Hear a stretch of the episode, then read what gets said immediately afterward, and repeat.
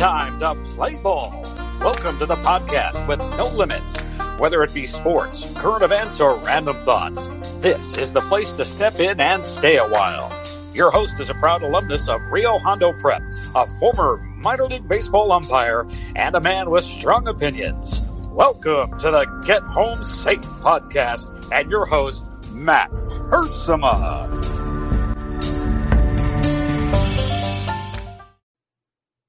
Hey guys, and welcome to another episode of Get Home Safe. It is Friday, August 14th, 2020. Happy Friday to everybody out there. Thank you so much for tuning in to listen to us today, whether it be the morning or anytime you uh, get around to listening to our Friday episode here on the Get Home Safe podcast. Uh, I think I'm excited, as a lot of people are, that the weekend is here. And again, weekends are kind of different in the sense for me that uh, you know, I'm I'm unemployed.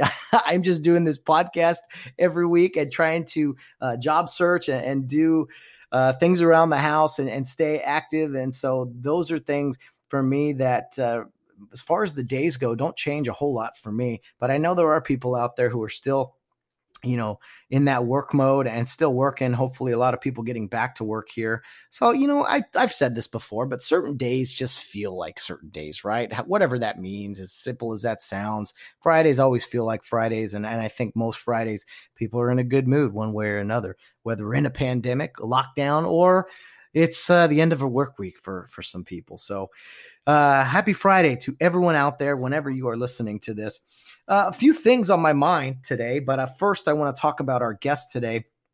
Brian Marine is a college baseball umpire, good friend of mine. We used to umpire out here in California when he was on the West Coast. Uh, we worked quite a few games. I actually worked one of my first college baseball games with Brian as I got out of the minor leagues. We'll talk about that in our interview a little bit. We're also going to talk about the differences really in the East Coast versus the West Coast because Brian has uh, lived on both uh, a lot of a lot of the time. He, he, grew up on the East Coast, kind of the the Massachusetts and the New York area. Came out to California for I think over ten years, and now he's moved back. Uh, the past couple years, he's been back in just outside of Philadelphia. So he prefers it over there on the East Coast. I don't mind the East Coast; it's okay. Uh, this is where I grew up uh, in California. But uh, as I've mentioned so many times, I'm kind of looking to go somewhere else. I don't know that it'll be the East Coast, but Anyway, Brian is our is our guest today, taking us uh, around third, getting us home safe for the weekend. Brian umpires college baseball, as I mentioned. He's actually worked uh, a couple regionals the past couple years, so uh, we'll talk about that, what that experience is like. I talked to Brian kind of about how we're like younger guys, even though we may not feel as young as we used to, but we're uh, umpires, we're in our 30s. So uh, I, I, think, you know, that's qualifies for young as far as the umpiring world goes. But uh, as days go by, man, it's uh, you feel less and yes, less and less young. That's for sure. Brian's originally from the East Coast, as I mentioned, so we're going to talk a lot about East Coast sports, specifically the New York teams. He's a big New York Giants, big New York Yankee fan. Um, I'm going to ask him and talk to him a little bit about uh, what life was like being over in that area uh, almost 20 years ago when September 11th happened. Uh, there's all kinds of things we're going to cover, and it was great sitting down with my good friend Brian Marine. He was uh, so gracious to spend some time with me uh, over the Zoom call, and I know he's a, he's a father now with a very young child, so finding the time to do these things obviously is uh, is not always easy. And I'm just this unemployed podcaster who's open to talk to anyone at any time, but it's all about finding finding the time and working around people's schedules. So uh, in moving forward, the people who come on this podcast, I, I, can work around your schedule, man. I'm, I'm pretty wide open for now. Hopefully that changes soon, but for now, uh, I, I can work with you. So if I found time time to sit down with Brian, it was a lot of fun and looking forward to you guys hearing this episode here coming up very shortly. On Fridays, also, we have our segment Suds with Studs, and we'll be getting into that very soon here. Suds with Studs is something I came up with on Fridays. We talk about a hero, whether it be in law enforcement or it be someone from the military. The first couple of segments we did when we when we tried this out, they were Medal of Honor winners, and some of the other names maybe that you you've heard of. Uh, men like uh, Pat Tillman and uh, Robert O'Neill, who uh, shot and killed Osama bin Laden, uh, Mike Murphy, who's another Medal of Honor winner.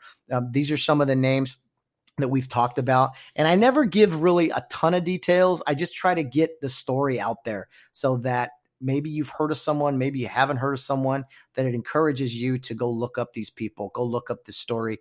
We got a great story today. It's actually something from about, uh, let's see, 40 years ago that occurred right here in my backyard, literally about three or four miles from where I live. About 40 years ago is a, is a pretty crazy story that we'll mention today. I try to read as much information for you guys as I can. I do ramble a little bit, so I apologize, but uh, I hopefully encourage you to go check out this story and the brave men who are a part of this story. You're going to hear all about that here uh, very soon. I won't waste too much time today, but I did have a couple thoughts on my mind this Friday.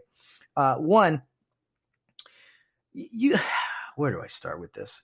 Uh, you know, you ever been in a situation where somebody just let, let me let me backtrack. Right now there's a lot of people giving out their resumes right? They're trying to look for a job. I know i am. I'm looking for a new career kind of a new start if you will. I think a lot of people are trying to move forward. They're putting their resumes out there putting any experience they can down to kind of promote themselves and, and try to stand out in a job interview. Well you ever been around people that like give you information without you asking? Like I'm not someone who's hiring right now, and all of a sudden I get, uh, oh, well, I'm good at this. It's like people bragging about themselves. And I'm like, I just don't get that. I'll give you an example. So, me and Brian, who's a guest today, we umpire college baseball, and I've umpired professional baseball. And man, I don't know how many times I've been in an argument with somebody and they dropped their resume on me in the middle of an argument. I'm like, well, that's cool, but I didn't ask for your resume, nor do I care well, I've been in baseball 30 years. I've never heard of that rule. And it's like, well, okay, well, then you weren't paying attention, first of all. but uh, I digress. Uh, it's just funny when you're in an argument with someone. It, it, a lot of times you'll see it on social media or in everyday life. You're arguing. I, I saw it all the time in officiating. Well, I've been coaching here 20 years, and that's and that's the worst call I've ever seen. I'm thinking, wow, that's the worst call you've ever seen. Uh, I don't think you've worked 20 years then because I've had your game multiple times and I'm not that good. So it, it's just stuff like that. It's so interesting the time we're in where it's all about promoting yourself. Social media has really caused people to promote themselves. And uh, again, here I am on a podcast talking into a microphone that I'm hoping people are going to listen to. Uh, but man, we're in this just this age and it of like, hey, look at me. Hey, uh, look at all the great things I've done. And it's such a fine line to me, like promoting yourself, getting your name out there, but also like coming across like you're this know it all. It's such a fine line. I mean, I've had a tough time over the years uh, and been told by friends and by uh, colleagues, they've told me, dude, you got to promote yourself more. You got to be a little bit more social in certain situations. You need to you need to value the things that you have done and the knowledge that you have and this and that. And while i understand that i think it's you know i do i do know that it's important. I don't know for some people it's just not in our nature. What's funny about resume guy is that it's usually guys that are like a little more insecure insecure in their abilities or their knowledge and so you always have to like talk about themselves. I it doesn't even have to be a, be uh, regarding a resume. There's guys I know who are what we call like one uppers. Like you tell a story and then another guy jumps in and he's got to like one up you. And you're like, well, that's cool. Like, and I think in general, like when guys are around the fire pit, drink the beers or something, yeah, that kind of happens. Like, oh man, I got another story. Oh, I got a story. I got a story. That's not what I'm talking about. Like, that's cool. But there's some times when it's like you hear something from someone and you just know resume guys got to jump in. Well, let me tell you, let me tell you this. Let me one up your story, you know. And I and I'm sure I've been guilty of it. I try to be have a little self awareness and not be that guy. But but it is funny to me that some people just love to uh, either jump on camera or jump on the Snapchat or jump on the Instagram. Uh, again, I don't know how these things go down. Some of these people they say, "Here, take a picture of me doing this." Uh, I think that's the funniest thing in the world when when uh, people try to to pretend to have these like candid photos or videos, and it's like you literally had to have your hand your phone to someone to do this stuff. Uh, so anyway, that's I've said that many times on this program, but uh, it's just funny. I, it got me thinking the other day about uh, you know watching a baseball game, and I think someone said that on the on the radio. Even it was a radio or a television broadcaster. Oh, I've been I've been in baseball 20, 30 years. I've never seen that. And a lot of times it's not meant derogatory or anything. Something does pop up where you see like a crazy play or something. And it, it was really funny. I'll give you another example. Bill Barnes, who you guys know comes on this program every Wednesday, we were umpiring independent league baseball in the American Association, and we had a rather crazy play the night before. Uh, the radio broadcaster came in and said, "Man, in, in 15 years of professional baseball, I've never seen that." And uh, and Bill right away was like, "Hey, in 25 plus years of umpiring, I've never seen that." And it was it was funny because Bill didn't do it to like brag about himself, but he did it to like bring the guy down a little bit because it was like, that's cool, man. You've been in the game that long, but like, no one really asked. so I hope you guys know what I mean by this, by by resume guy and guys that are kind of just either insecure uh, or uh, I don't know. They they they promote when there isn't something there to promote. Now, don't get me wrong. I don't want to I don't want to sound ignorant here. There are there are plenty of times you got to promote yourself and promote your knowledge and uh, just you know your abilities and i think that's important and that's something i've struggled with i'm trying to do a better job of but i think it's always it's always important to be hungry but be humble i mean those two things have got to go hand in hand if you're not one of those i think you're gonna you're gonna fall short of, of the goals you wanted you want in your life uh, i'm not trying to to be some great uh, uh, you know have this uh, Socrates moment or anything, but I do think those things are important. And, and you you got to be hungry. You gotta you gotta be humble though, and you got to treat people treat people well. Don't ever big time anybody. Don't ever big league anybody. I, I just think those are things that if, if you take care of those things and you're good to other people and, and treat people as equals, I, I think you can't go wrong. So that's my random thought this morning. It may have jumped all over the place. I do apologize. But again, every day I'm trying to learn here and get better and just express my random thoughts that I have uh, in the uh, the opening segment here uh, during during our show. So we got a lot to get to. I'll move on right now. Hopefully that uh, that made sense to you guys. But anyway, let's get into our suds with studs segment uh, because we got a great story ahead that I think you will enjoy listening to. Uh, it, it's pretty inspiring stuff, a little heartbreaking as well, but uh, pretty crazy that it's something that occurred not too far from where I sit now. So that's pretty interesting. I hope you guys, after the uh, the story here, the rundown, you guys check it out on your own. Um, you know, do some research and just kind of look up look up the story and uh, really dig into it. I think I think you you will uh, you'll definitely uh, be better for it if you do that as as I was here today. So let's get into it with our suds with studs suds with studs segment, and then we will go straight from that into our interview with our guest today, Brian Marine.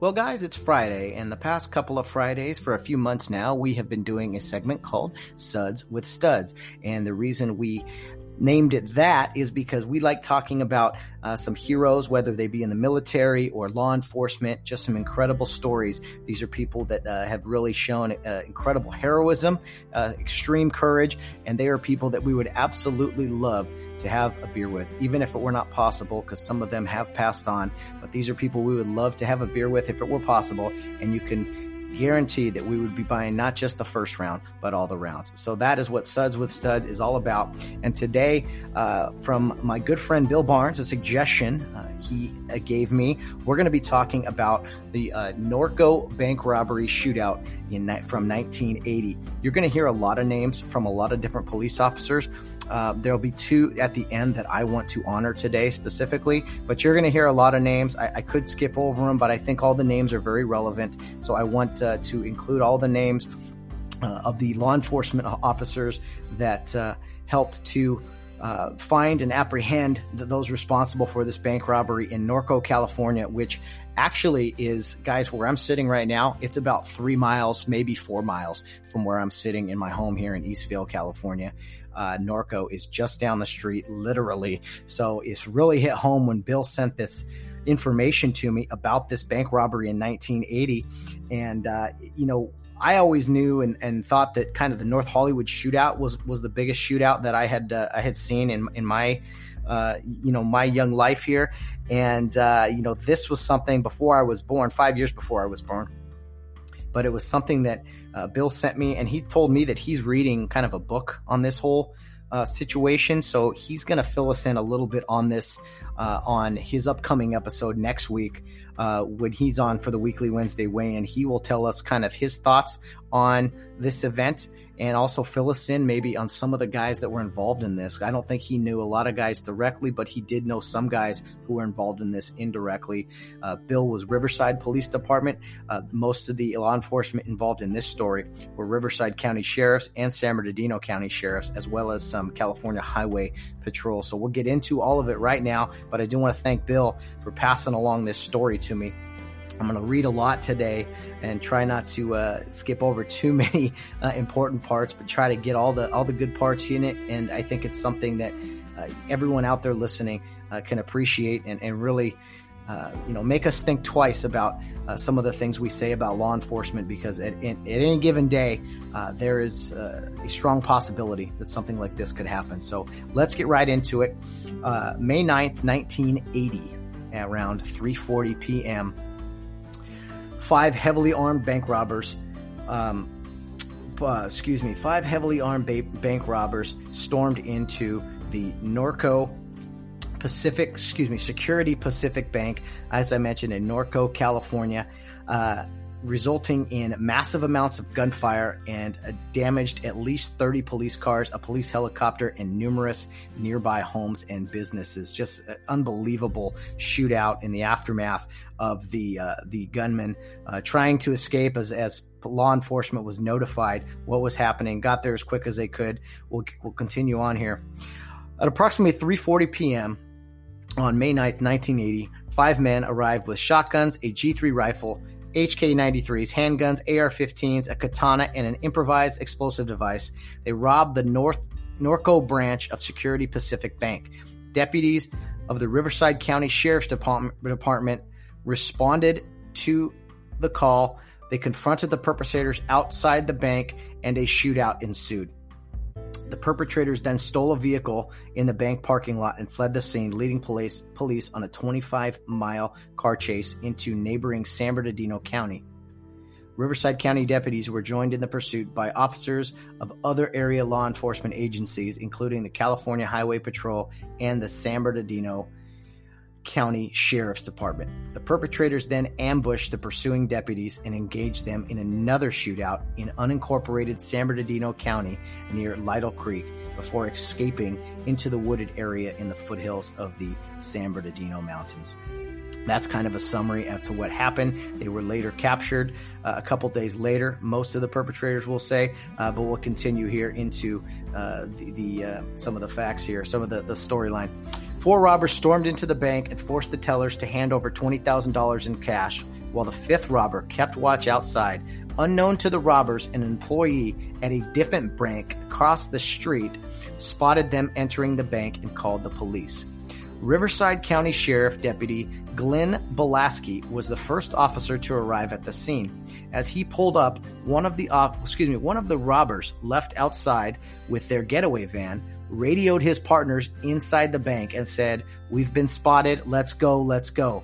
The robbers exited the bank and began to fire on Bolasky's police cruiser, blowing out the windshield and forcing Bolasky to throw the vehicle into reverse, crashing into another car in the street.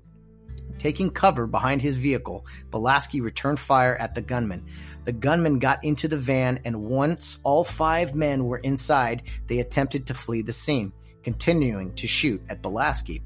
As the van sped away, a pellet from Bolasky's shotgun struck the driver, Belisario Delgado, just behind his right ear, killing him and sending the van crashing into a telephone pole guy wire. The four remaining robbers then exited the vehicle and fired over 200 rounds at Bolasky, putting 47 bullet holes in his cruiser. Bolasky was hit five times in the face, upper left shoulder, both forearms, and the left elbow. By this time, deputies Charles Hill and Andy Delgado had arrived at the scene. While Delgado engaged the robbers with gunfire, Hill managed to evacuate Bolasky in his cruiser and transport him to a nearby hospital. The robbers continued to fire at other officers arriving at the scene and attempted to escape again by commandeering a truck at the at the intersection in front of the bank. As the four led a per, as the four led a police pursuit, they shot at the pursuing officers and threw homemade bombs out the back of the truck.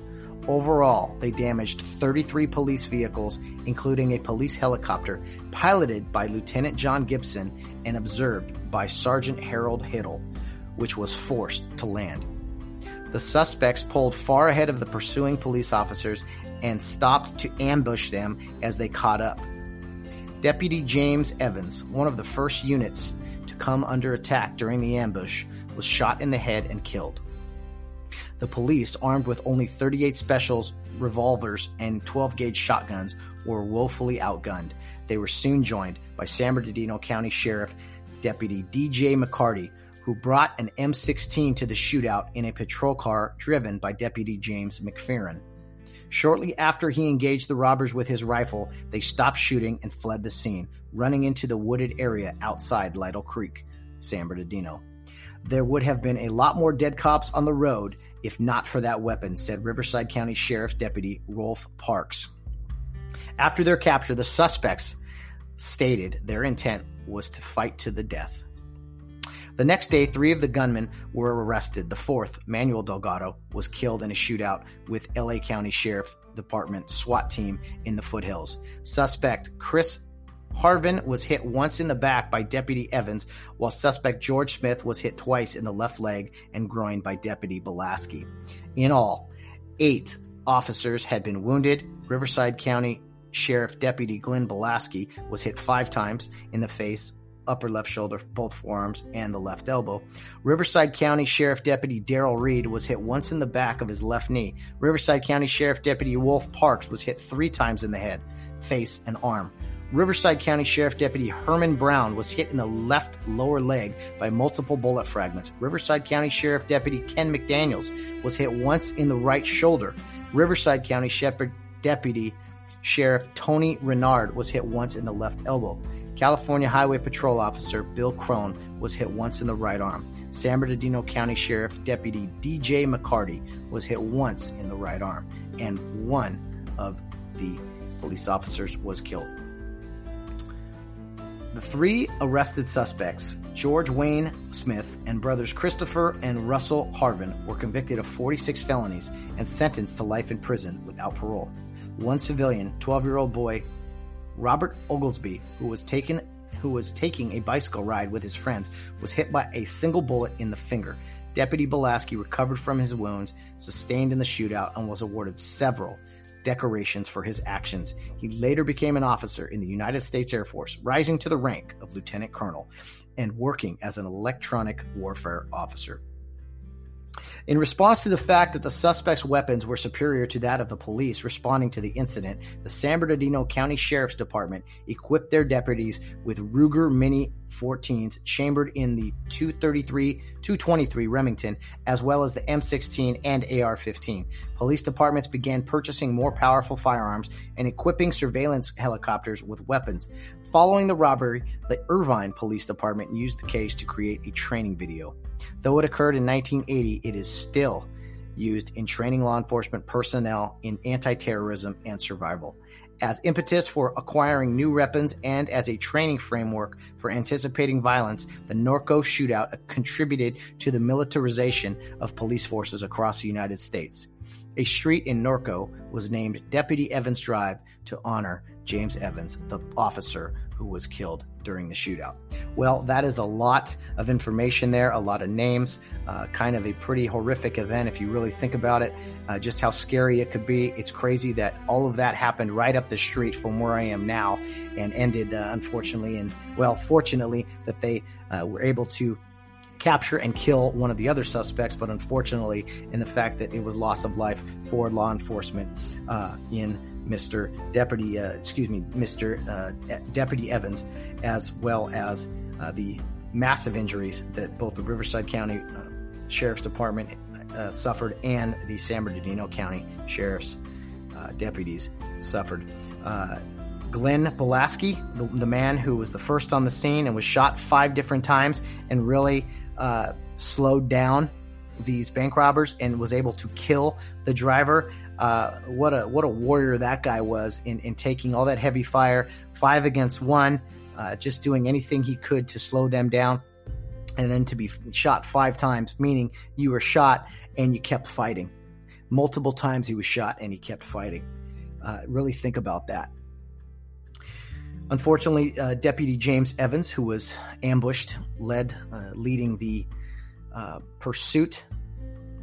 Pretty cowardice act by these bank robbers all around, of course, in all their actions, but especially in ambushing, uh, pursuing pursuing deputies, pursuing law enforcement, and unfortunately, James Evans shot in the head and killed. I think this is a story, uh, a lot of information here that we could kind of talk about all these people individually. Every one of these people could be uh, our, our suds with studs segment here, but I do want to I want do want to give a, a, big tip of the cap and uh, raise a glass, if you will, to Sheriff Deputy Glenn Bolasky, who was shot five times and held off the bank robbers as they were preparing to uh, to run off with the money they had stolen, and was able to kill one of the uh, bank robbers and hitting the driver just right.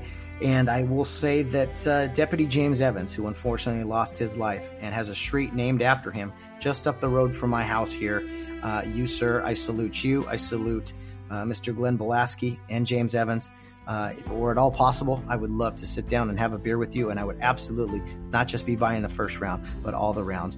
Cheers to you. I salute you both, as well as all the law enforcement involved in that very terrible day in Norco, California, both the Riverside County Sheriff's Department, the San Bernardino County Sheriff's Department, as well as the California Highway Patrol. Your sacrifice uh, and, and courage that day is definitely something that I hope everyone takes from that story and not just that it was a crazy shootout, cops and robbers. This was real life. This was a, a tragedy and, and, loss of life in law enforcement, as well as countless injuries and, uh, and wounded law enforcement officers. So I salute you all, but specifically today, I would love to raise a glass to James Evan, who unfortunately was killed, and to Deputy Glenn Bolasky, who uh, really, really was uh, truly heroic in holding off the robbers as long as he could and suffered tremendous injuries. And then to see what he did and went on further in life to do, being in the Air Force and all the great things he did, that's truly remarkable stuff. So that is what we're looking for here on our Suds with Studs segment. Stories like that, honoring uh, military, honoring law enforcement.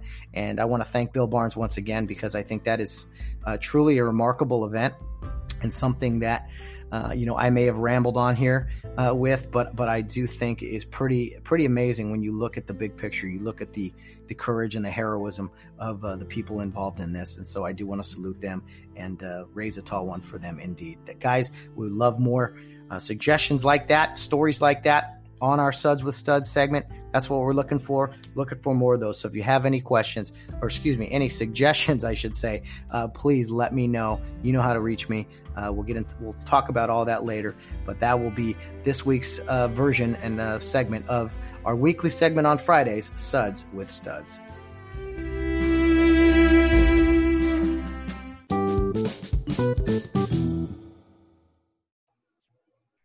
Okay, joining us today is Brian Marine, all the way from Warrington, Pennsylvania, just outside of Philadelphia.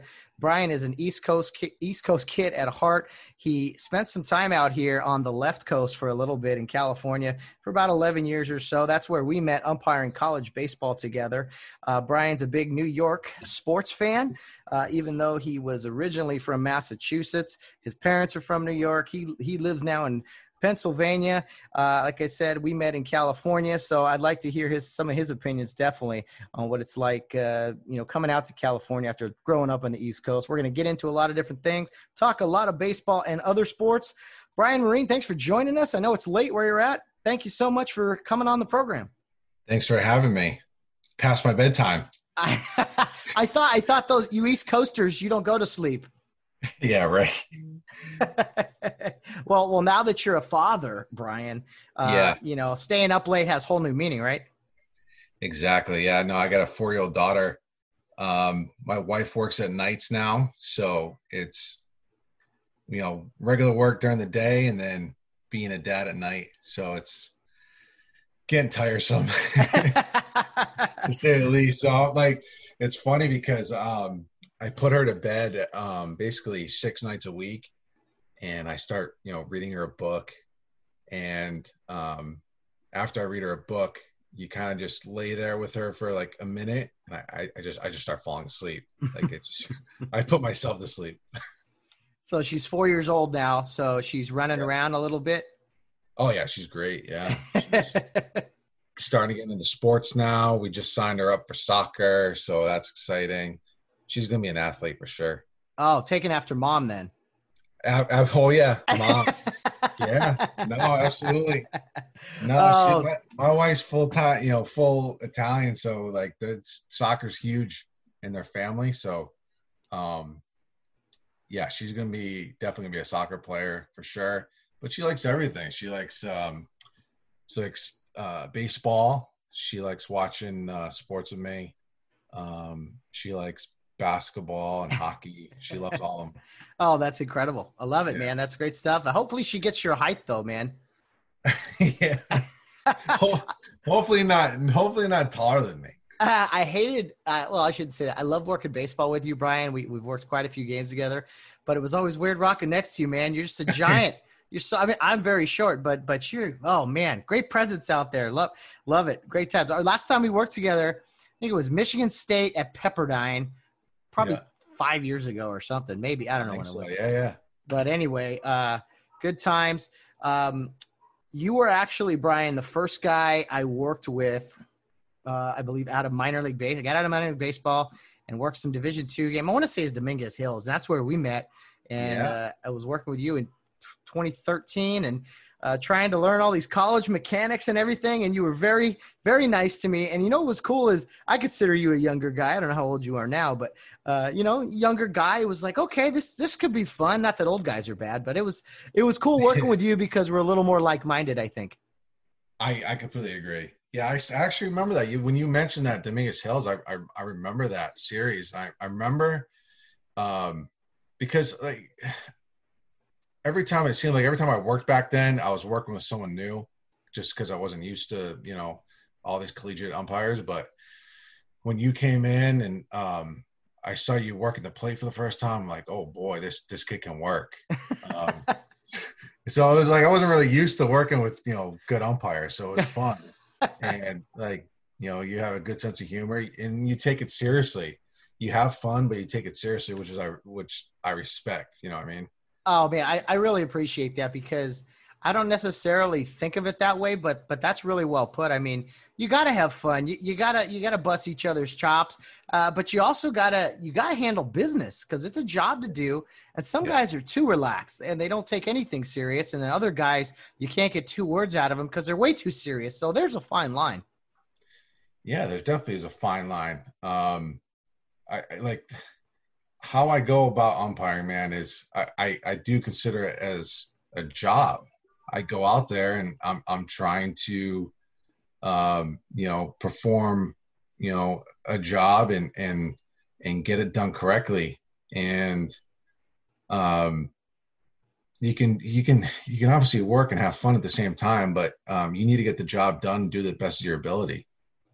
So I, that's the first, one of the first things that I, I saw about you. Like you took it seriously, but like, I mean, you have fun out there and you enjoy what you're doing. So, well, likewise, my friend, it was a pleasure to work with you. I, I, I hope maybe one day we'll get to work a few more games together. Oh, I, I, I, hope so.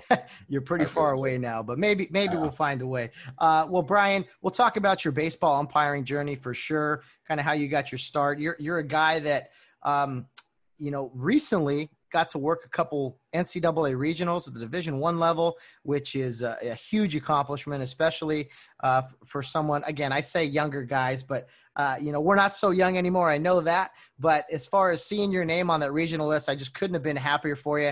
Get to watch a few of your games as well. Uh, you know, what was it like? Uh, again, we'll talk about your early days, but but getting to work at really a pretty high level, one of the highest levels you could possibly work in college baseball and working uh, regionals, the the postseason really of, of college baseball. Uh, well, thank you for that. Yeah, it, it's an unbelievable experience. Um, the first regional that I had um, was I've been extremely lucky. Um, I've had two regionals, and the first regional I went to was Ole Miss, um, which gets you know nine to twelve thousand people at each game, and then my second regional was at Mississippi State, which is probably the best um, college uh, baseball atmosphere in the United States. That's that's my opinion. Um, so I was, I've been very lucky, but and, fortunate. Um, but like the, the first one, you step on the field, and it's just like all the hard work you put in through the whole year. It and all the and all the crap you've been through and all the ups and downs. Um, like it's just all worth it once you step on that field and and like see you know 12,000 people going nuts and the atmosphere is unbelievable um it's just something that i like i don't take for granted at all. Um it's something that i work you know i work towards every year um including beginning of this year. I think a lot of uh, baseball fans, and you, you, could go any sport really, basketball fans, you know, there's that selection Sunday where they show the camera of the the teams kind of anticipating number one getting in the tournament and then for other schools it's just kind of seating or where they're going. So was there kind of that feeling maybe as you're kind of waiting on that email that gets sent out to all the ncaa umpires that kind of like hope that you were going to get in or did you kind of know? Was there that like uh, waiting room anticipation if you will when you're kind of waiting to get that call? Well it's funny uh, i i had no idea. I know i was being looked at um, I know I was on the list. There's some sort of list, I think, um, from what I'm hearing that you know you have to be on, and then the regional advisors come and take a look at you. Um, but I, I, heard I was on that list, but I had no idea. The very first one, I had no idea. Um, and it's funny because uh, a guy by the name of Alex Scandalis, who's who's pretty well known in uh, collegiate baseball. He um, runs um, United Umpire Group here in the Northeast, and now I, am pretty sure it's nationwide now. But um, it was funny because um, I knew the list was going to come out. I think it comes out on Mondays, and I had no idea what time or anything like that because I just I don't know. I just wasn't expecting anything, and um, right at I think it was like five o'clock Eastern time, I got a phone call from him, and he's just like, "Awesome, congratulations!" I'm like, "Congratulations on what?" and then like a split second went by. I'm like, "Oh, that's you know he he's congratulating because I I got a regional." and I'm like, "Whoa!" And it kind of just hit me, and it was just a lot of emotions, and it was just a great feeling.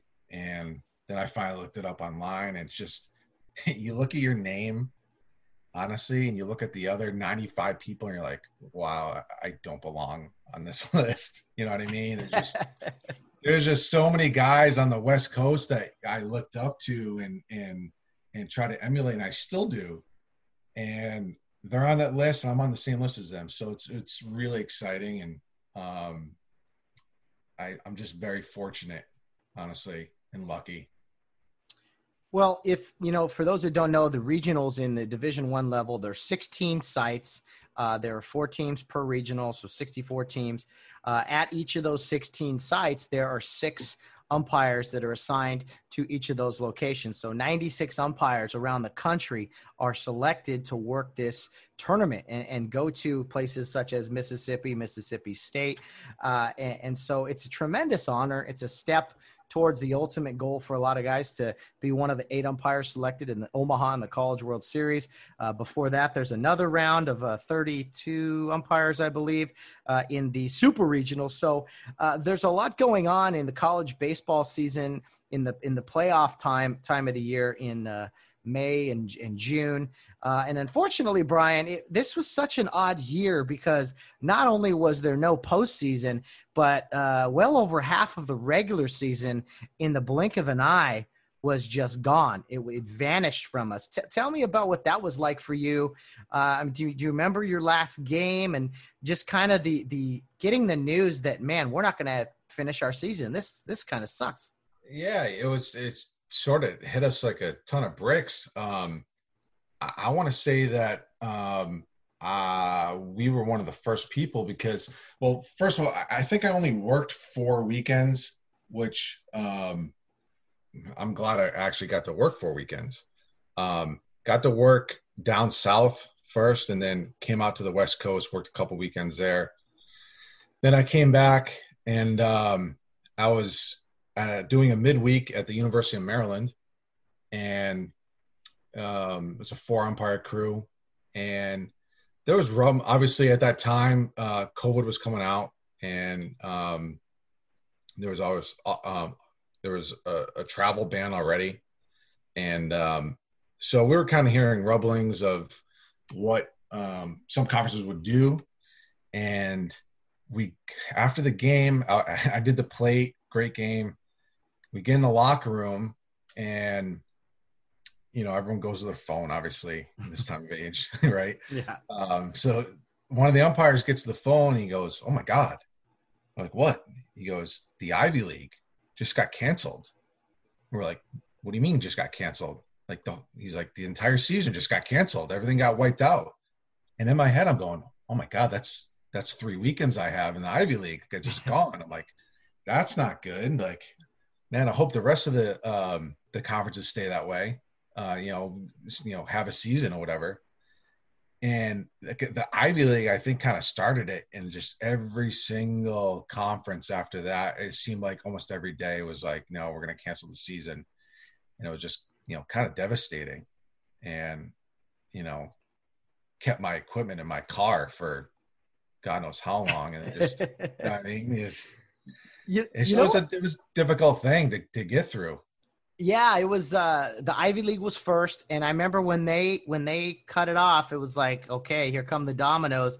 And yeah. you know what it felt like uh Brian, it, it felt to me almost like you know, baseball's like a bad relationship, I think. I often talk about that like you, you, you love it but you don't but uh, the money's good but also like there's all these drama you deal with too but like that's like any job and to me when when when things started to get canceled, it was almost like a, that relationship you're in where uh, you're like, oh man, she's gonna break up with me. She's gonna uh, just waiting by the phone, like, oh, I hope I don't get that phone call. Like you, you knew it was happening, but you didn't want to see it. And then sure enough, the emails come in.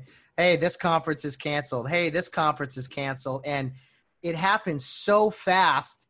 And, and when it was all over, I just remember sitting there thinking, I don't have anything to do from late March uh, until the beginning of June. I mean, that's usually when I'm working baseball and nothing, gone, no plans, no nothing. And it was just so like, I don't know, demoralizing really. You know what's crazy? Like I, I'm, I'm very fortunate. I have, I have a regular, you know, eight to five job. I, you know, I, I work for a living and I do as, you know, a kind of a side thing and then you know there's people like you that you know do it for a living. And that was the very first thing I, th- I thought about. I'm like wow this is this is devastating to, to some people. It, i mean their livelihood is gone. That's it. Like what are they going to do? I was lucky enough that i had a, a, you know a job to fall back on um, that i didn't have to work even though like you said the money's the money's great and it helps out tremendously but man, did I feel bad for for these you know officials that work year round, just you know every sport, and you know what are, what are they going to do? Like it, it, was it's very you know you know heartbreaking. You know guys like you and you know, our mutual friend Dale Gardner. I, I mean, I thought about him too. It's just just all around sad what happened, honestly. And and you know, it wasn't just baseball, but but I understand what you're saying. It was just this uncertainty and so many people have ended up losing their jobs and going on unemployment. And it was just this weird time. It was like the world was changing overnight. And and so for you brian you're someone who's who's been in sales. You, you sell uh, auto automatic doors, I believe you were telling me. Uh, yeah. Did did any of this lockdown? Did it change any of your work habits or change your business for that matter these past few months? Yeah, um, I'm gonna be honest with you. Actually, it, it it never slowed down for me. Maybe like a week, but the reason for that is I was considered, um, you know, essential business because how are you going to walk into hospitals? You walk into hospitals with automatic doors, you know, revolving doors or whatever. Uh, we do a lot of internal um, doors for hospitals as well, uh, medical office buildings. So um, I, again, like my regular job, I was fortunate enough to be in a position where I was, I, I kept on working. Um, we, we did furlough a lot of people, but, um, and, you know, some of us had to take, you know, pay cuts for a couple months, but um, I mean, I was just glad I had a job and I was in a I was in an industry, construction industry where um, we kept on going, and um, you know we we got a lot of stuff installed for for COVID patients, um, so that was exciting. Um, but yeah, like I said, I, I've, I've just been fortunate to to be in that position where um, I didn't really slow down, honestly. Good. good. That, that's good to hear. And I know for a lot of people that was the case. And uh, yeah. you know that's that's wonderful that some people were in that position, which uh, you know keeps the world going around. And I think we're in a spot now where people are starting to go back to work. Companies are starting to hire a little bit more, and uh, it, it's good to see things kind of i mean we'll take anything we can get at this point. Things yeah. are slowly but surely starting to move in the right direction i think at least i'm hopeful. So but outside of work brian what has this this whole covid lockdown been been like for you guys? Uh, just your everyday life. I mean a big focus for you is your daughter your family. Um, has it has it changed a lot about your life like it has so many other people? Um, well for me um, i work from home um, I go out and uh, go to you know job sites, everything. So for me, um, what changed basically basically was was wearing masks, uh, you know, every single day, going out there, which was different. And then at the very beginning of this stuff, we had no idea what was going on, how contagious it was. So I would go out, come home, basically stripped down, um, you know, take a burn, shower, burn your clothes. yeah, burn my clothes. Um, yeah, I mean, I honestly thought about it, like doing stuff like that. It just you just never knew. Like, um, I mean that that chain, like, you know, going out food shopping. It's just it was so different. like the the one thing though that we we kept our daughter home. She never really went out, but like she's only four, so we kept her busy. She would go outside and play in the you know in the yard or whatever. But um, it it was tough to it's tough to see your child wear a mask. Ah, honestly, oh, yeah, it's just it, like that's all she. I mean, she's only four, and it's been what? How many months? Five months, and that's all she knows. Like that's just it's tough. And then like you know, school wise, she we signed her up for preschool, and you know we just got a notice saying like everyone's got to wear a mask, and we're like, she's not gonna wear a mask. she's gonna rip that thing off. Like you gotta, yeah, you gotta, you gotta tell a four year old to wear a mask and and then socially distance from their friends. That's just come not, on, it's not gonna happen. They want to go. They want to go play in the sandbox and get dirty and uh, you know jump on the the uh, the the jungle gym that everyone else has been touching and do all those things. Yeah, you know. Exactly. Oh my goodness. Yeah, I don't know what's going to happen for kids going forward here. It's uh again, we'll see what happens, I guess. Yeah, I had honestly like I had a depressing moment. Honestly, the, when it when I was like really into it, um, I had to go to a hospital, and I was a little freaked out because I didn't know what to expect. But I, I went into the hospital, came out, put my mask on on a mic, or took my mask off actually, and then I said, "What if what if the what if COVID's on my jeans or something?" Or my shirt. I like I had no idea where like does it is it just on the mask or does it like does it get on your jeans or your your shirt? like like I just went to a hospital like what chance do I have of not getting it? It Was my thing, and luckily I, I have not. But at least I don't think I have.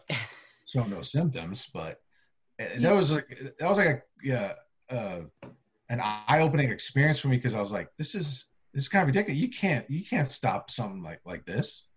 If you're gonna get it, you're gonna get it. No, that's that's very well said, and I think uh, again, I'm no scientist, but that's the great outlook on it. It's like okay, you can only do so much prevention, just right. like any other any other sickness, I would think, and. Uh, yeah, I think we were told different things, and there's been all kinds. It's always somewhere in the middle with with these reports and uh, I, I try to. I, everyone was glued to the TV for a while. I said, I'm not listening to this stuff. I'm not going to sit there and, and tie my time up in this.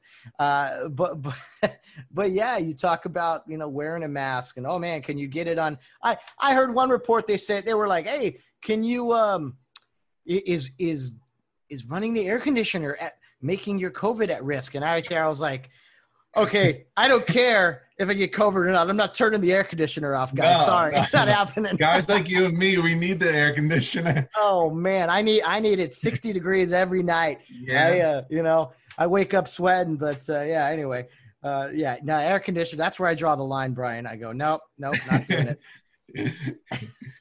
well, oh, Brian. God, uh, well, Brian, talked about your daughter kind of growing up and everything. What what what was like like for you growing up? You said you grew up in in Massachusetts, and uh, you know I don't hear an accent from you over the over the years I've known you. So uh, how hardcore were you uh, in, in the? That changed the, quickly. Yeah. Okay. Tell me about so, growing up in Massachusetts.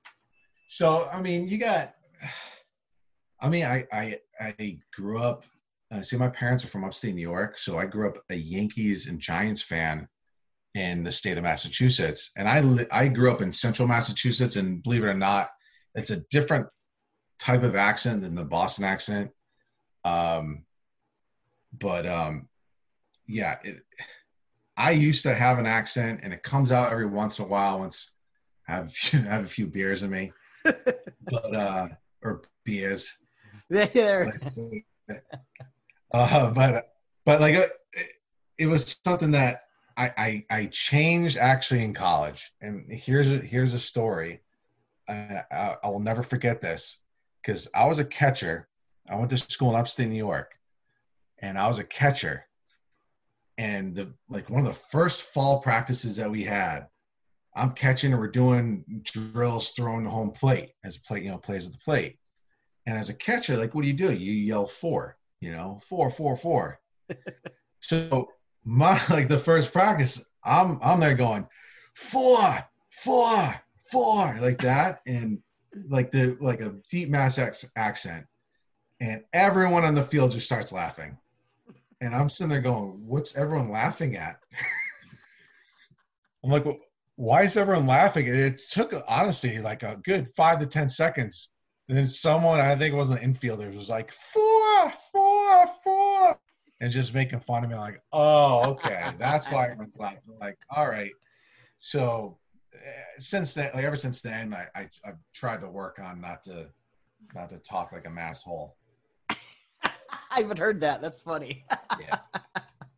Oh my goodness. But sport like sport wise it was tough like it was tough. I was a yankees fan and red sox territory all my friends are, are red sox fans and and man, I got shit my my entire childhood.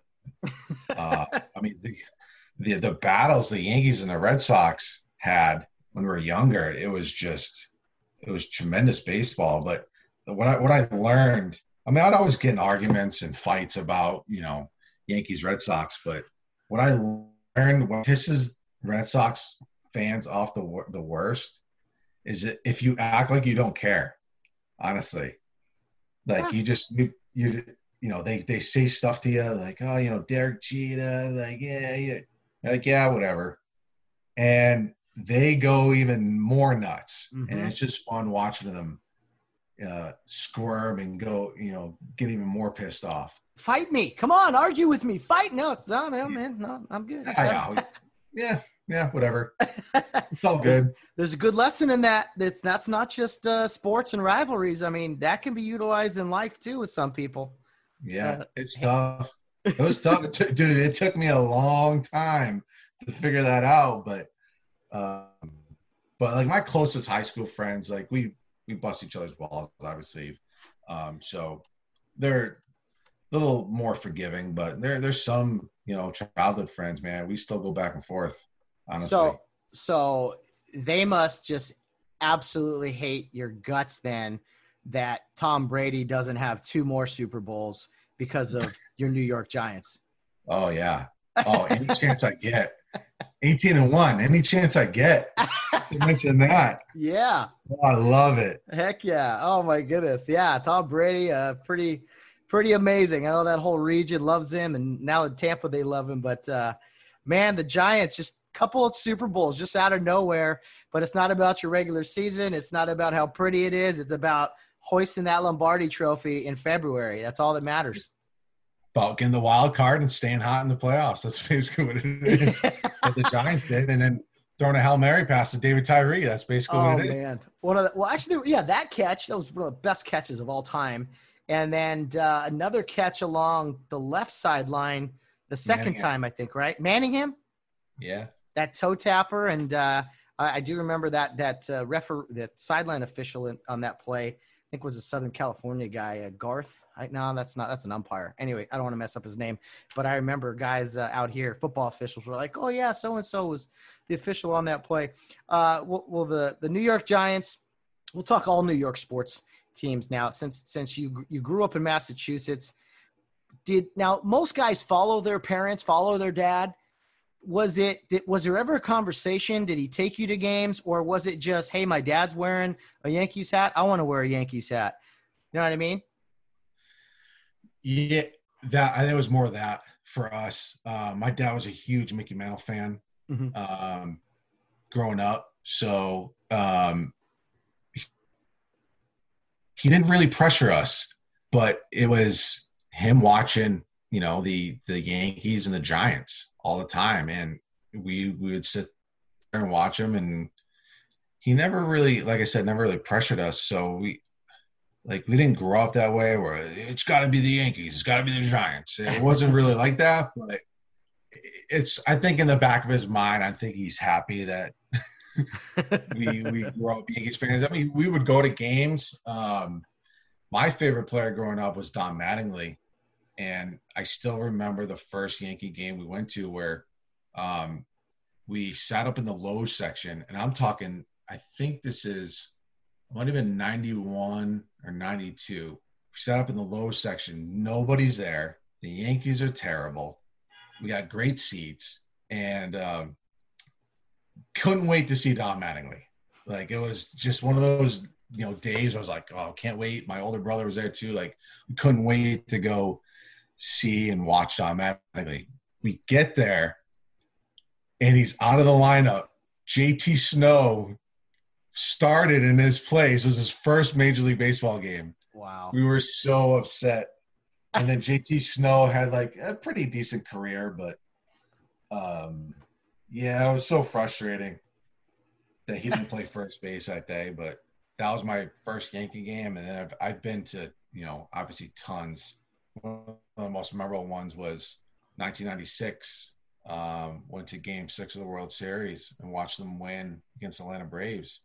Um, so that was that was an exciting moment. Thought the stadium was going to collapse, but everyone cheering. But yeah, it was it was it was um it was a great game, and um, I've been to tons of games obviously since then. So, Brian, how old were you in uh, 2001? 2001. Get it? You make me do math at you know 11, 15 at night. Come on, uh, come on. You got to stay on your toes, brother. Um, I was okay. What you are 19. now minus 19. Okay, so you're 20. so you were 19 years old. Um, yeah, reason, 19, you know, I, bring, I, I bring it up. We're talking New York sports, and you just you can't help but kind of think about, especially the Yankees uh, during that time uh, in the late 90s, and of course uh, you know, September 11th, 2001 was one of the worst days uh, this country's ever seen. And you being a, an East Coast guy, um, I think you mentioned you may have been in New York, the state of New York at that time. Um, just, just what was that like? Not only just the, the, the event itself, but kind of the direction everybody went, the, the coming together.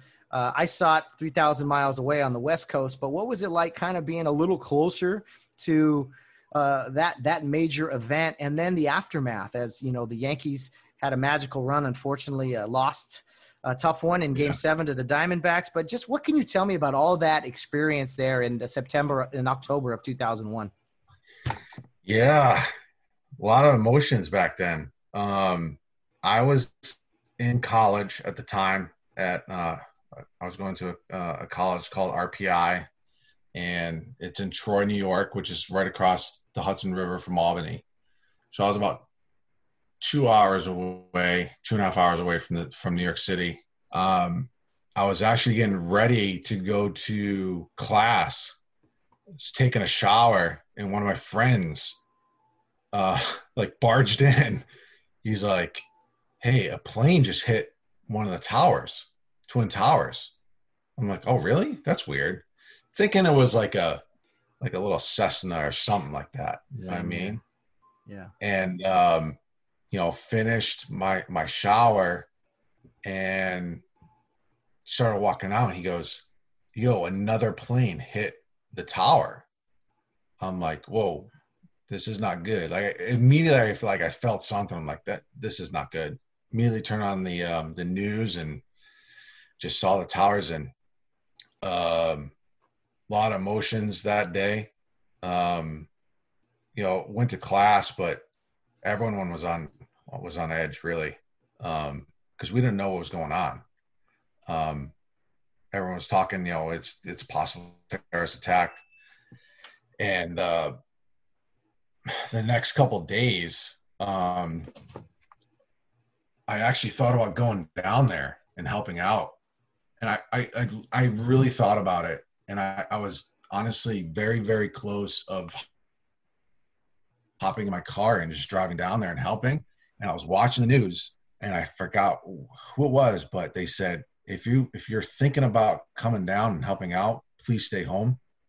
So I I, I literally I listened to that. I'm like, okay, I'll just stay home then. I, I was gonna go that day just to go down and help out, and you know, it was it was a very emotional day um, for all of us, uh, especially how close we were. Um, you know but like you talked about like the aftermath um it was so i mean like i, I wish i could feel that again how just everybody was so patriotic and together and friendly and because all the issues you have in life like it didn't matter yeah it was you know it, like it could be worse. And that was the worst it could be 9-11 so it was um it was a tough it was a tough time to get through. Um and then you know you like you talked about you know watching the yankees it, it definitely helped get your mind off it. Sports you know helps get your mind off things. Um and watching that run man it was it was so good. It was such a great world series. Um the very last game obviously was not fun. Yeah. um, you know, Rivera giving up that that hit, that blooper. Um, but I mean, like I don't care what you think about him. I have my issues with him too, but I mean George Bush throwing out the first pitch. I that, mean, that was incredible. incredible. Like he's, I, like he couldn't have thrown the ball any better. Yeah. I mean, it split the plate. Like perfect strike. And like I said, I don't care what you, what you think about him, um, but that was amazing to me. Like, how do you go out there all by yourself, out to the mound, out to the rubber, and and throw a perfect strike like that? Like, it was just goosebumps. Gives me goosebumps. Oh, and, think every time I see it, man, it, it's something oh, just incredible. Time. Yeah, I mean, in New York City, in in Yankee Stadium after 9/11 um, I think he wasn't he wearing an NYFD jacket or something like yeah. that. I mean, uh, just one of the moments that you will always remember, and, and that is just an iconic picture and video. Uh, and again, like you said, I don't care who you are or who you know. That's one thing I wish we could do more these days, Brian, is put politics aside because we kind of put politics into everything. And there's people that would take a nice moment like that, one of the best moments in American history, I think, and make it political and have opinions about the guy and this and that. And I'm like, wait a minute, let's let's savor the moment of what really happened here. I mean, that's right. that's what's important. And uh, I, I've never really talked to anyone who's been on the East Coast during that time, which is kind of one of I wanted to bring it up. Uh, I have behind me, we're doing a Zoom meeting. I have behind me on, on my wall an American flag, and it's very important to me because it has every name of every person who died in 9-11 and it's one of my most prized possessions i actually got it at ground zero and I, it's on my wall and i walk by it i see it every day and i can't believe man that one month from now we're going to be looking at like 19 years ago uh, that it all happened you know and I don't know what's going to bring us together, Brian, in, in the country yeah. these days. I really don't. I, I'm, I'm hopeful, but it's it's so bad, and and I just I wish people would think back to moments like that and yeah. be like, hey, this was the best time after the worst time that we came together and we were one and we didn't agree on everything. I, I guarantee you, Pilby didn't agree on everything back then, no. but man, it was it was cool shaking someone's hand and, and just hugging someone and whatever. Like it, it, it, was, you were proud to wave the red, white, and blue. And now even that's under attack. And maybe that's a different episode, but uh, yeah, I, it's a special time. And being a New York guy, I just wanted to get your thoughts on that, man, because as as it comes up, the anniversary every year, it's definitely worth talking about. Yeah, it's honestly, um, I uh, I don't know if I should be mentioning this. I don't know if my wife's gonna be listening or not, but she was actually she was actually down there mm-hmm.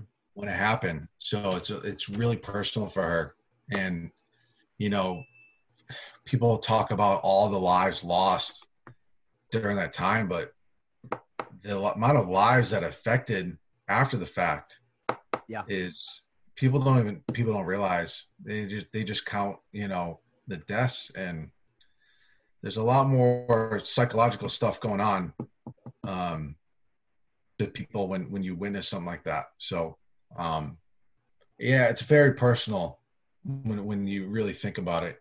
Um, on you know when you you know get to the day and you kind of reflect on it mm-hmm. where you were and just yeah it's it's a very emotional day and um, i really wish like you said we could just go back to go back to 912 man go back to 912 where everyone gets along and we're living in some crazy times right now man we're just it's so divided right now and i hate it. I, I do too. I do too. And that's why i try to get on here with uh, friends colleagues uh, just different walks of life people that have come through through my life and just just have a conversation man. It and it doesn't have to all be about agreeing on things. It's just talking and catching up because that's been so helpful for me personally uh, during this whole thing. Uh, it's been so fun. You, you, almost needed an excuse to to talk to friends, and here we are. We're doing it. You know. Yeah. Um, well, well, Brian, tell me, it wasn't too long after that that you ended up out in California, and even though you were a Massachusetts, uh, Connecticut, New York guy, somehow, somehow you wind out you wind out in uh, basically the Los Angeles area. You could tell us all the details, but what what went into that decision? And and man what a what a difference in uh, lifestyles I, I, gotta imagine. Completely different.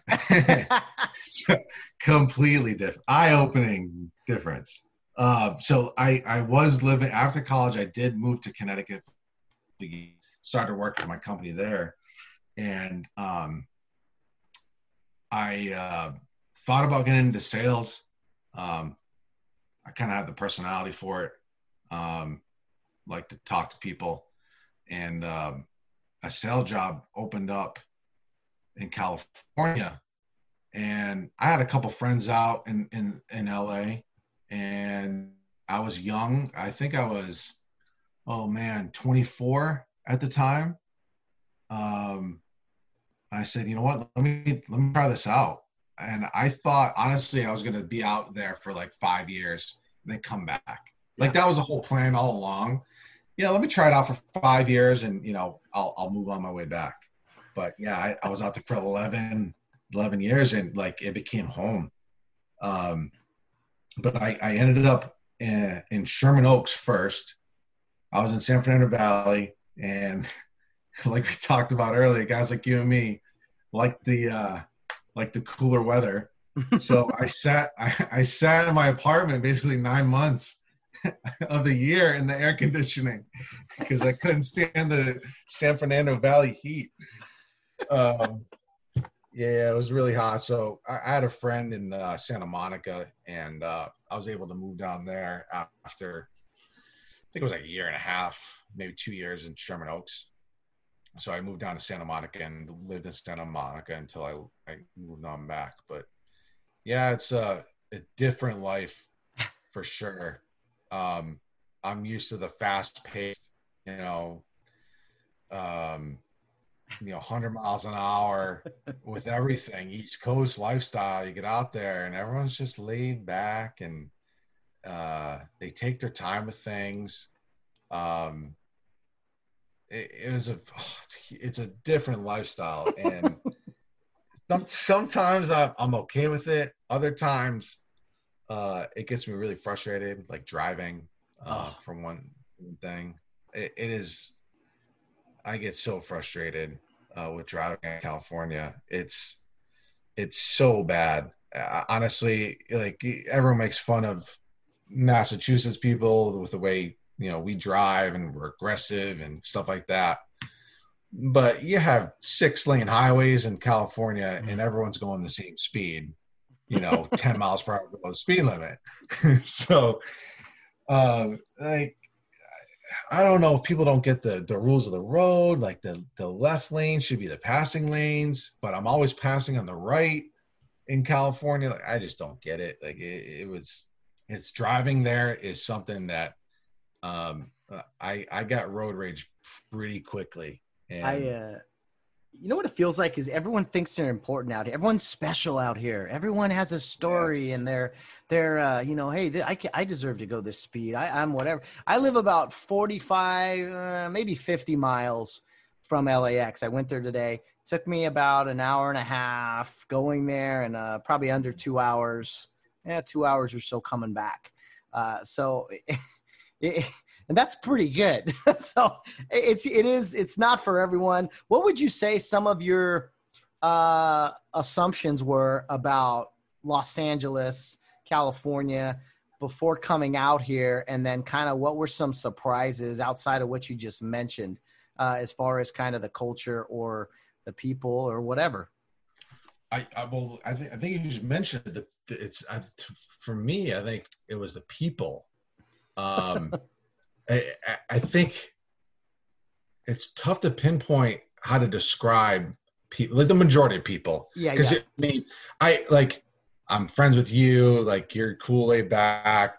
I have other friends there that are cool laid back. A lot of my friends in in LA in LA though they were East Coast people, um, but the, like the the true LA people, like like you said, like they they want they want you to like them like it was, it's something that they go out of their way. Like, hey, like, what's the matter? Like, you don't want to talk to me? It's like, I don't have to be your friend. Like, we can go our separate ways. You don't have to be friends with everybody. Uh-huh. Like, that was the most, that was the craziest thing that um, I saw about people. And to me, it's just, yeah, it, a lot of people thought they were way t- too important than, than what they were. Um, but there, another surprising thing to me was there was a lot of down to earth people because uh, you, I'm thrown in the mix, and all these people like Hollywood, and everyone thinks they're an actor um, or a writer, and they work in the industry. But then you get like real people that you know work the regular jobs, blue collar people. Like those are real people out there, and I respect those people. Um, but yeah, it was it was a little different. Um, people wise, um, one of the first things I, I did though was try different fast foods. Like I was introduced to all these new fast food places, so I, I tried Fatburger. I tried In-N-Out, obviously.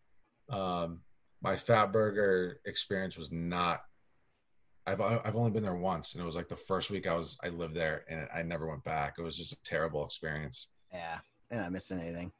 Yeah. Not missing anything there. uh, well, well, well, Brian.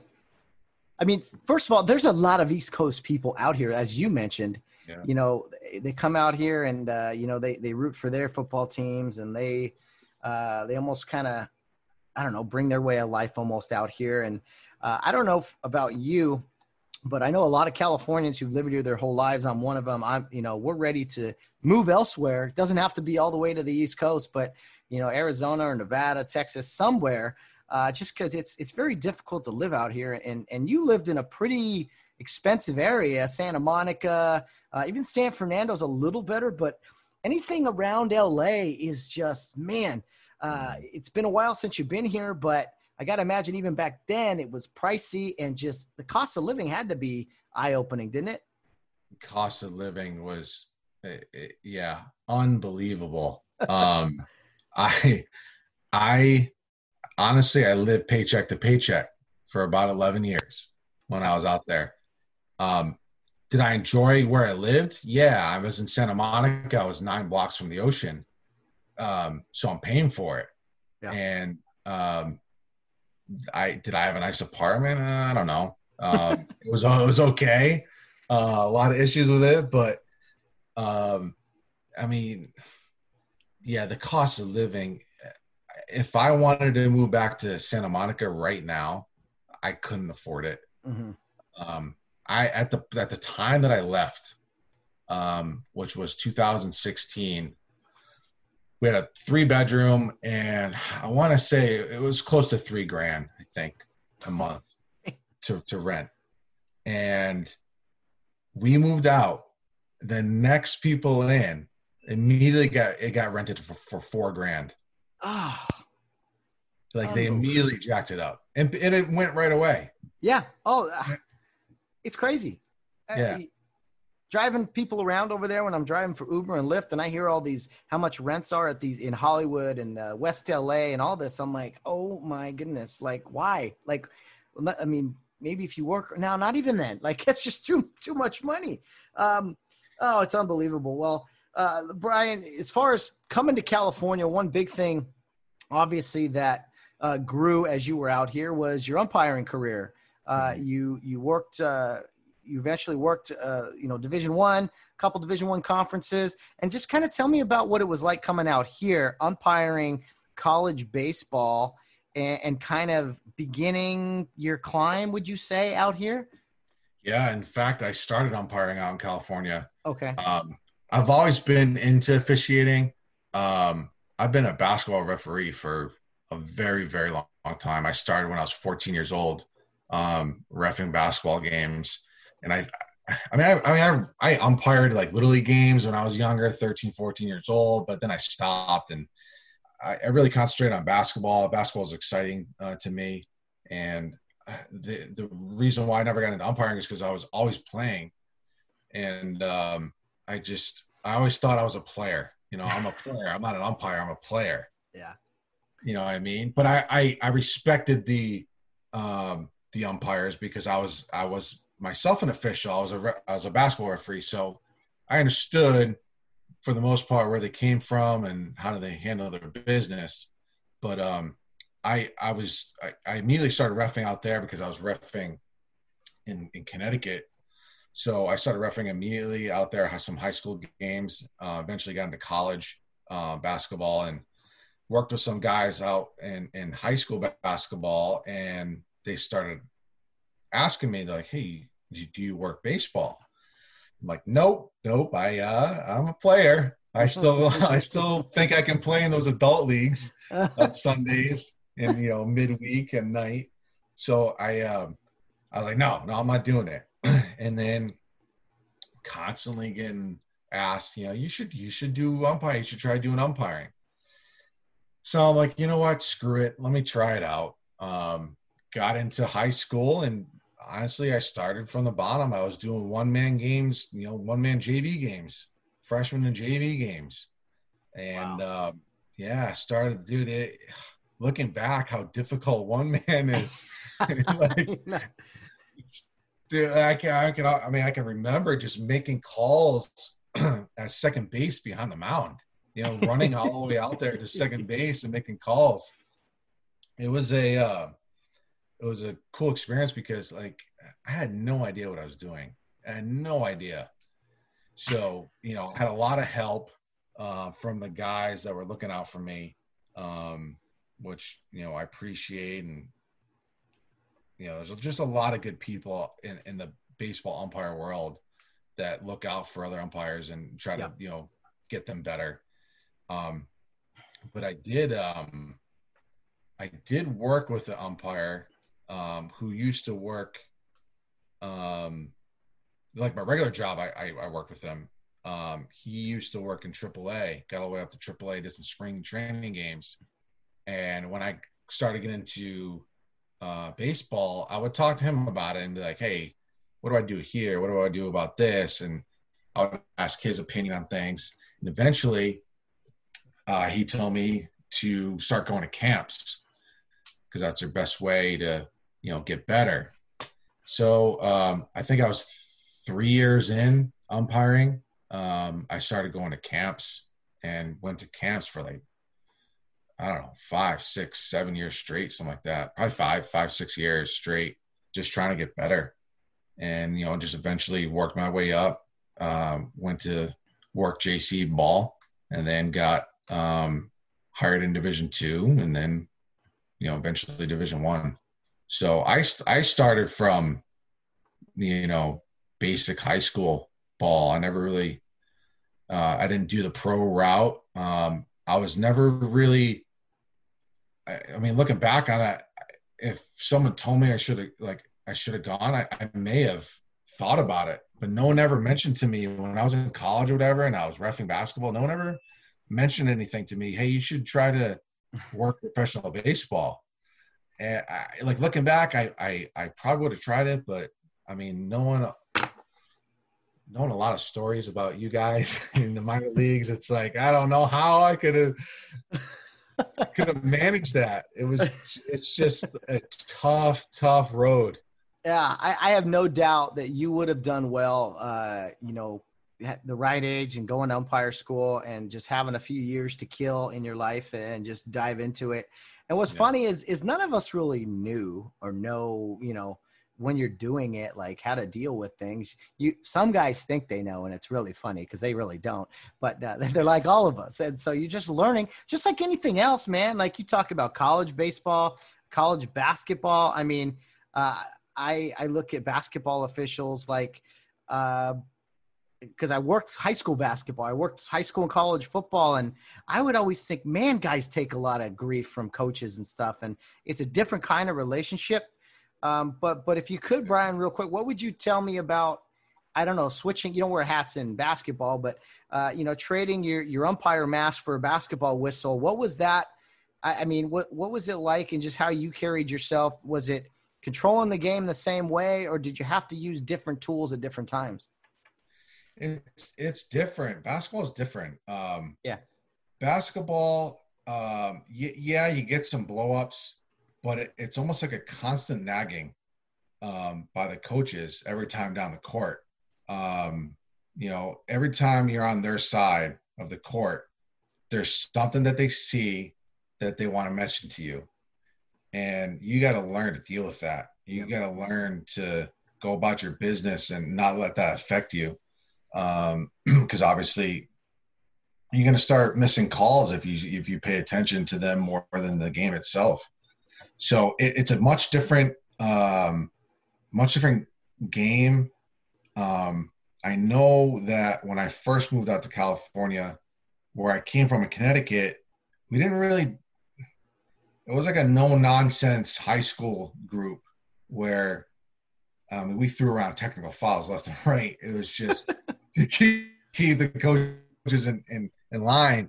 And then when I got out to California, the whole laid back attitude um, was in full effect, and it took me a long time to figure out how I needed to uh, conduct my my business and and how to talk to coaches. And it was a great learning experience for me to learn how to get a coach from you know level 10 down to level 2 by just talking to him.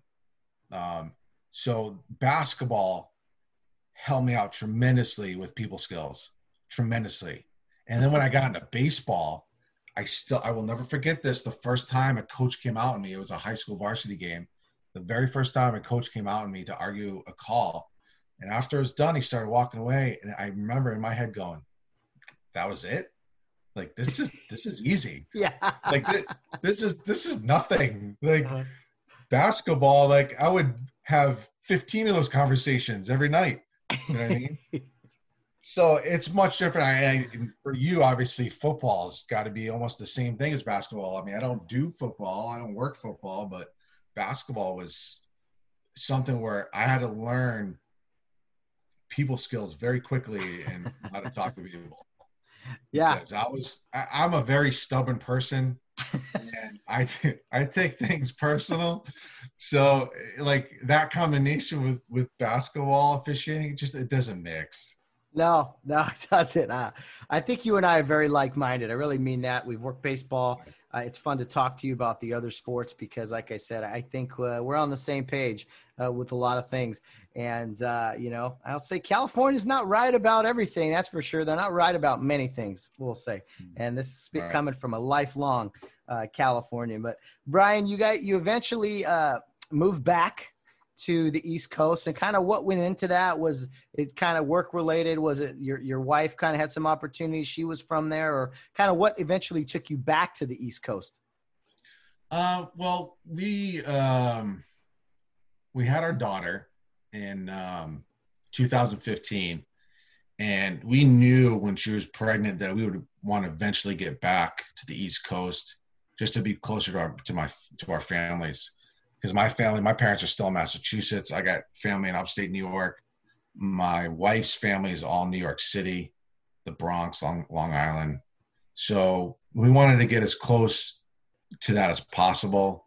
Um, so, I mean, we weren't in a, um, we don't want to move immediately, but, um, you know, I kept on looking with my job to see if any openings came up and eventually, you know, a, a sales job in Philadelphia came, became open and, um, I took the chance to, to move on back just to be closer to family.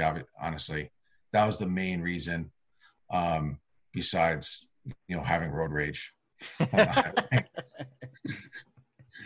on the highway. oh man, well, and the cost of living. uh, yeah, and, uh, all all that, yeah, uh, and and you like it cold anyway, so uh, it- it's all good. And uh, but anyway, well, I don't want to take too much more of your your time, Brian. I I do find it interesting. You know, you kind of go full circle with your life and going Yeah. starting on the East Coast and ended up there. But things are working out for you. You know, you you're working some Ivy League baseball and some other conferences out there, but uh, you know, opportunities to work NCAA regionals. I mean, I know that's the goal, and uh, couldn't be happier for you, my friend. I mean, to see the success and uh, you know, living outside of Philly now. I mean, what's next for you? Just kind of enjoying enjoying the the family right now. Uh, any thoughts of a a second little one soon, or not? Not quite. Maybe, yeah, we've thought about it for sure. Okay. Yeah, I, I, whatever happens, happens. I guess. Yeah.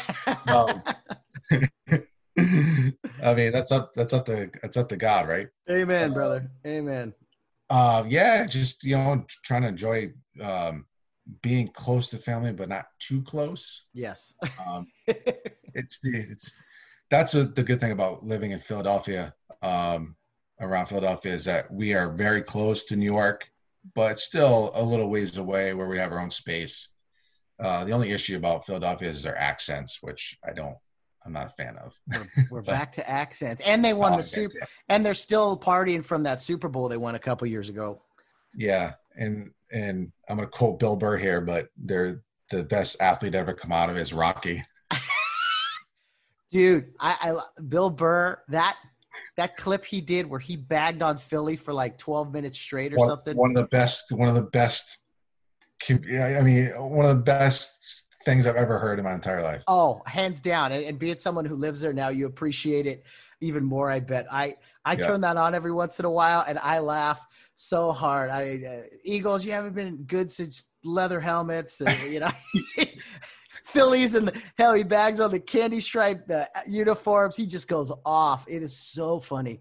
Uh, all he's, he's such a probably my favorite comedian. He's one of the funniest comedians out there. Mm-hmm. if you're having a bad day, look up Bill Burr, Shari's Berries. Just look it up, and you will laugh. No matter how bad of a day you have, you will laugh hard every single time. It's that good. Just trust me, look it up when you have a chance. Oh yeah, oh yeah, and yeah, that that sounds fantastic. I may do that right now. Uh, well, Brian, kind of in closing, I mean, with sports opening up and everything, um, um what are your thoughts? Are you happy they're back? Did you kind of learn to live without sports? You got other things on your mind besides sports? I mean, uh, just I don't know. What are your general thoughts regarding professional sports being back, especially kind of all of them now here in August and into September? Uh, yeah, I, I hated it. I hated it. Like no sports. I really did. I was like, you know, you you you get into routine when when baseball starts, and um, you know, for us as umpires, um, you get in a routine, and when you get out of that routine, it's it's very difficult to um, figure out what to do with yourself, honestly. And uh, I mean, I was counting the days till MLB came back, so I could just sit there and watch something. And um, man, I'm glad it's back. Yeah. Um, it's just it's it's I, I don't care what teams. Honestly, I'll sit there and watch it. Um, I just I love the sport. Um, it's um, you know with the COVID stuff, it's it's tough, but uh, you know not being there, no fans, whatever. But um, just glad to see you know baseball again, umpires out there doing their thing. Uh, it's just good to good to see that stuff and Aaron Judge, you know, kicking ass. oh, always, always that Yankee, that yeah, Yankee yeah. fan. Okay, well, yeah. hey, I think they're they're going to have a great year. Uh, I hope I hope your Giants ha- have an improved year. Uh, Dan, what's his name? Quarterback Daniel Daniel Jones. Daniel Jones. Yeah, I I think he's going to do good things, man. I really do. yeah, I don't know. It's uh, maybe he, not next year. Does, yeah, I don't know. Like he he's still up in the air for me. Like he he shows moments of greatness and then like he'll fumble the ball 18 25 times a game something like that. You're like oh, all right man like just hold on to the ball. Yeah. I'm one of the biggest pessimists though for the giants. Like i'm i'm miserable with the giants because every single move that they do i just don't like. So except for Saquon Barkley obviously i think that was a great move oh but, yeah. um, it's just giant giants are tough with me. Yeah. Well a lot of fans feel that way. And a lot of uh, you know, but but I but I totally hear you. It's been a rough couple years. Uh, I think they're gonna go they're gonna go upward and uh, and we'll see what happens. But excited for the NFL. Excited for sports are back. We have so yeah. many options right now. It's absolutely amazing. And uh, Brian, I know it's it's really late where you're at. I really appreciate you staying up spending some time with me. I could talk with you for another hour, but I'm going to let you yeah. go. Uh, let's we'll, do this again. Let's do it again. Well, to be continued. Maybe when football starts, we'll have a New York Giants preview with Brian Marine or something like that. Oh yeah, that sounds good to me. and we'll we'll talk about the World Series because the Yankees are going to be in it too, right? Yes, yes, uh, yes. They will be there. Um, watching, I think. But anyway, uh, yeah. no, they'll, they'll probably be in it because, uh, yeah, I don't know. Uh, so we'll see what happens. A lot more sports to talk, man. But thanks for joining me today. Uh, it was absolute uh, pleasure, and let's talk real soon, man. Yeah, thank you, man. Thanks for having me. Good to talk to you. Good to see you.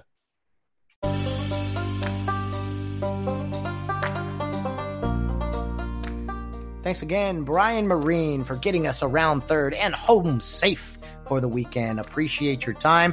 My best to you, your family, everything moving forward, man. I know we're 3,000 miles away, but hopefully we can see each other down the road here in the very near future. Thanks again for coming on the program, Brian. We'll see you soon. Well, guys, that will wrap up our week of shows here on the Get Home Safe podcast. It is definitely one I will remember. Not only did we celebrate our 100th episode on Monday, but we were able to honor a legendary coach from my high school at Rio Hondo Prep in Ken Drain, who spent a lot of his life being a coach and mentor at Rio Hondo Prep. It was awesome having so many different names come on the program and be able to leave a voice message for Mr. Drain. That was something very special, something I'm really proud of that we got to do on Monday. and everyone who was a part of that. Thank you so much for uh, participating. It came out really great. We've had some other great episodes throughout the week. week. Uh, Coach Drain's daughter, oldest daughter, Tawny Drain, was on the following day. That was very interesting and some uh, very informative and, and uh, really motivating as well, uplifting with uh, her story. Bill Barnes was fired up on Wednesday, and my good friend uh, Max Hernandez talking about some football yesterday on Thursday was a lot of fun as well. So it's been a really good week. Uh, I can promise you, looking at our guest list for next week, I do have some shuffling to do and some putting things in order, but it's going to be another good week. I'm looking forward to it. I think you guys will really enjoy it. There'll be some informative stuff. There'll be a couple different guests on than kind of our usual slate, if you will. So, uh, again, working hard to put out good content. I really want this show to be something anyone can listen to, not just umpires, not just Rio Hondo Prep alums, but uh, everybody. So, something, some people can get something from this show one way or another, uh, something everyone can hear and uh, will want to chime into uh, every day here, Monday through Friday, as we put out episodes on the Get Home Safe podcast. As always, guys, there's plenty of ways to follow the Get Home Safe podcast. Our Twitter handle is Get Home Safe Pod. Facebook and Instagram page is Get Home Safe Podcast, and our email address is Get Home Safe Podcast at yahoo.com. We would love to hear from you. So write us in, give us a question, give us a content suggestion, uh, an argument, whatever you want to do. It'll give us an idea of uh, what to talk about. I will then pl- I could play a voice message to you guys if you want to write in. Excuse me, slow it down, Matt. If you'd like to write in an email, uh, any of that, we would love to hear from you. That's the best way to get a hold of us. There's other options as well. There's a voice message option on the Anchor app or the anchor.fm website. You can go there, find our podcast, get home safe. You can click on the green button, leave a voice message. It's a one minute limit, but you can leave a voice message if you want. I can play that on the air, much like a caller calling into a radio show. Obviously, it's not live, but I can play your voice and then respond to your question or your content suggestion, whatever the case may be. If that's too much for you, but you still want to kind of let your voice be heard, if you will, you could shoot me a text message with a voice text message. I can then uh, download that. That's no big deal. It's one more step, no big deal at all. Uh, we would love to have anyone on the program who uh, would like to have their voice heard. So definitely chime in. We love our listeners. We're glad you're you're here listening to us every day, Monday through Friday here on the Get Home Safe podcast. We got some great shows next week. Can't wait to put out great content for you guys, and I hope everybody has a wonderful and a safe weekend uh, as we move on here in the month of August. Uh, we'll be over halfway done with August by the time we start back up on Monday. Crazy, crazy times we're in, but uh, thing is moving right along. Be safe for the over the weekend, guys. Have a great few days off, and guys, no matter what you're doing, whether you're out on the town or rounding third base, get home safe.